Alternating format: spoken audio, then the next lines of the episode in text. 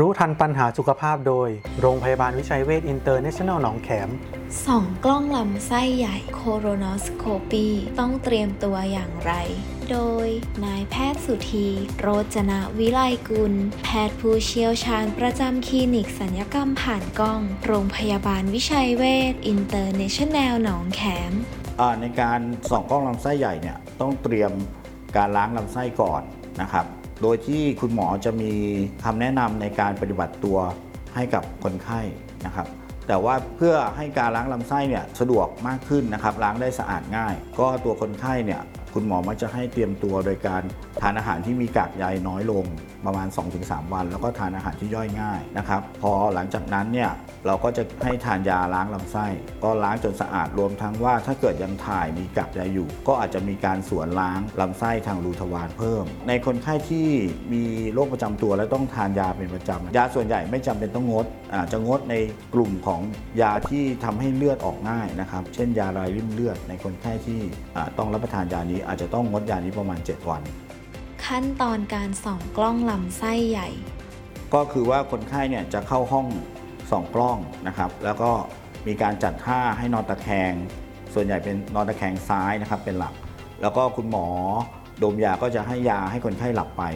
หลังจากที่คนไข้หลับไปแล้วนะครับ ก็จะทำการส่องกล้องลำไส้ใหญ่ โดยการสอดกล้อง colonoscope นะครับ fiberoptic colonoscope เข้าทางรูทวารนะครับแล้วก็ค่อยๆ ส่องเข้าไปอย่างระมัดระวัง จนถึงลำไส้เล็กส่วนปลาย หลังจากนั้นก็ขึ้นอยู่กับว่าจะพบรอยโรคอะไรในลำไส้ใหญ่นะครับแล้วหลังจากตรวจละเอียดแล้วก็จะถอยกล้องออกมาก็เป็นอาการเสร็จ เวลาในการตรวจเนี่ยมันขึ้นอยู่กับว่าลำไส้ของคนไข้แล้วก็เจอรอยโรคอะไรที่ต้องทำหัตถการอะไรบ้างนะครับส่วนใหญ่ถ้าไม่ต้องทำอะไรมากก็ประมาณครึ่งชั่วโมงนะครับเป็นต้นไปนะครึ่งชั่วโมงก็เสร็จแล้วนะครับหลังจากทำการตรวจแล้วนะครับก็ถ้าคนไข้ฟื้นจากการวางยาแล้วนะครับ ก็คนไข้ก็สามารถกลับบ้านได้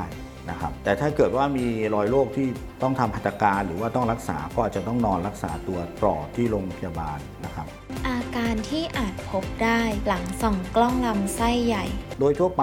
ก็หลังจากตรวจส่องกล้องลำไส้ใหญ่เนี่ยไม่ได้มีอาการผิดปกติอะไรมากนะครับแต่เนื่องจากว่าในการส่องกล้องเนี่ย เราจะต้องมีการเป่าลมเข้าไปในลำไส้นะครับให้ลำไส้มันขยายตัวให้เห็นช่องทางโดยสะดวก เพราะฉะนั้นหลังส่องกล้องเนี่ยคนไข้ก็อาจจะมีอาการท้องอืด แล้วก็มีผายลมเยอะนะครับแต่ว่าก็เดี๋ยวก็จะดีขึ้นหลังจากผายลมไปแล้วนะครับและอีกอันหนึงก็คืออาจจะมีอาการมึนงง เนื่องจากยาที่หมอดมยาเขาให้เพื่อให้คนไข้หลับผลข้างเคียงที่อาจเกิดขึ้นหลังการส่องกล้องลำไส้ใหญ่ ปกติถ้าเกิดกระบวนการส่องกล้อง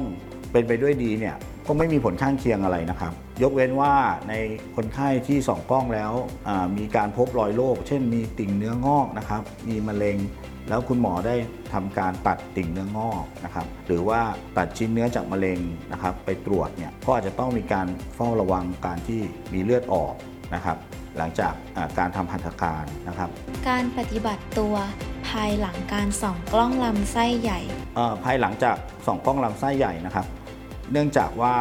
ทั้งก่อนส่องกล้องเราทำการล้างลำไส้นะครับ แล้วก็ในการส่องกล้องลำไส้ใหญ่อาจจะมีการต้องทำหัตถการตรวจชิ้นเนื้อ เพราะฉะนั้นหลังส่องกล้องเนี่ยหลังจากฟื้นตัวดีแล้วการทานอาหารควรจะต้องทานเป็นอาหารอ่อนก่อนนะครับ ให้อาหารอ่อนย่อยง่าย แล้วก็สุกสะอาดนะครับ เพื่อไม่ให้มีการเชื้อโรคเข้าไปในแผลที่เราต้องมีการตัดชิ้นเนื้อไปตรวจนะครับรวมทั้งอาจจะต้องมีการพักผ่อนนะครับให้ร่างกายฟื้นตัวจากการวางยาสลบ แล้วก็อาการเพลียจากการล้างลำไส้ ดูแลชีวิตด้วยจิตใจ โรงพยาบาลวิชัยเวชอินเตอร์เนชั่นแนลหนองแขม 02 441 6999